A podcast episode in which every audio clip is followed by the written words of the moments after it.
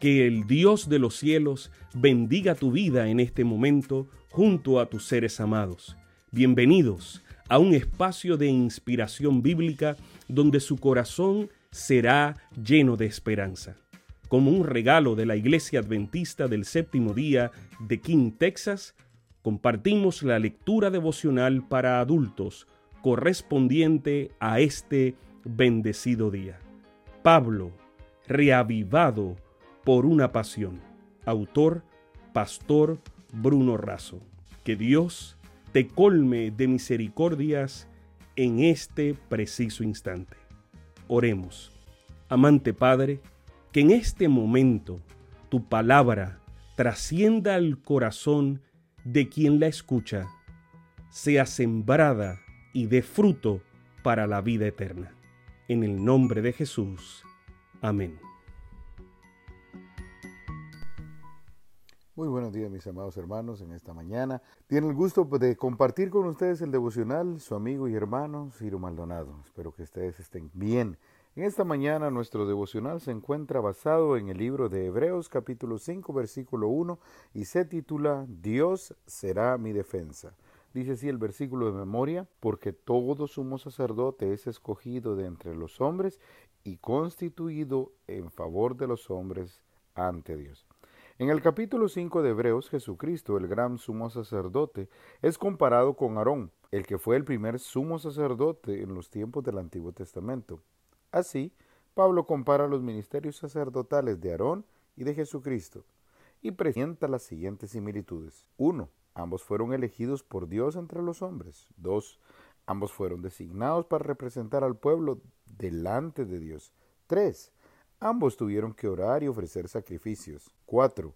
Ambos tuvieron que demostrar compasión. A continuación, Pablo deja claro los contrastes que hay entre ellos. 1. Solo Cristo es el Hijo de Dios, lo que significa que Él es Dios. 2. Solo Cristo recibió el sacerdocio eterno. 3. Solo Cristo fue hecho sacerdote según la orden de Melquisedec. En la segunda parte del capítulo 5, Pablo muestra la frustración, pues tiene mucho que decir, pero sus lectores son lentos para entender. Además, ellos deberían ser maestros, pero tienen la necesidad de ser enseñados. Para terminar, Pablo habla del alimento espiritual. Él explica que los creyentes infantiles, inmaduros, solo pueden ser alimentados con leche, mientras que los creyentes maduros pueden digerir bien los alimentos espirituales sólidos. Cristo es el único y suficiente representante ante el Padre en el cielo. Él puede fortalecernos diariamente, pero para esto necesitamos alimentarnos de su palabra todos los días.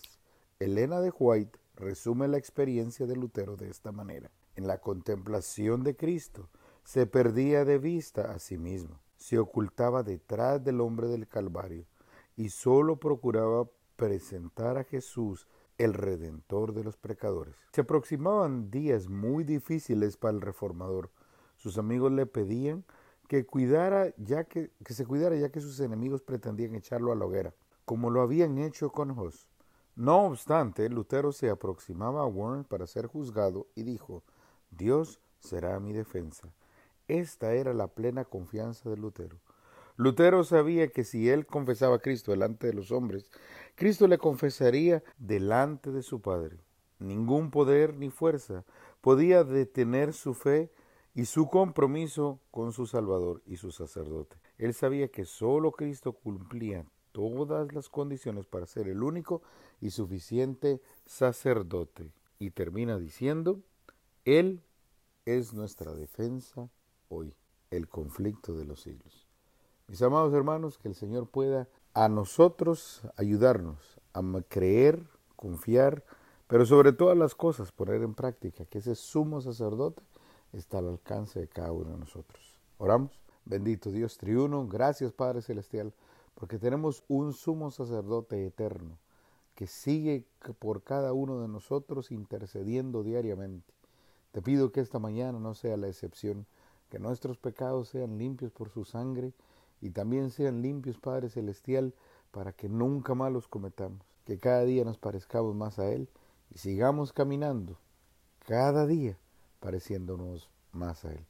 Por eso en tus manos de amor nos encomendamos hoy, encomendamos a nuestros hijos, encomendamos, Padre Celestial, a las personas que trabajan con nosotros para que sean receptivos y que nuestro testimonio que podamos dar hoy sea para vida y vida eterna en Cristo Jesús. Y esto, Señor, lo pedimos en el nombre de Jesús. Amén. Que el Señor les pueda bendecir, mis amados hermanos, y tengan un muy feliz día lleno de bendiciones. Sabemos que esta lectura ha bendecido su vida. Compártala, compártala con alguien más e invítele a suscribirse en nuestro canal para mayor bendición. Puede también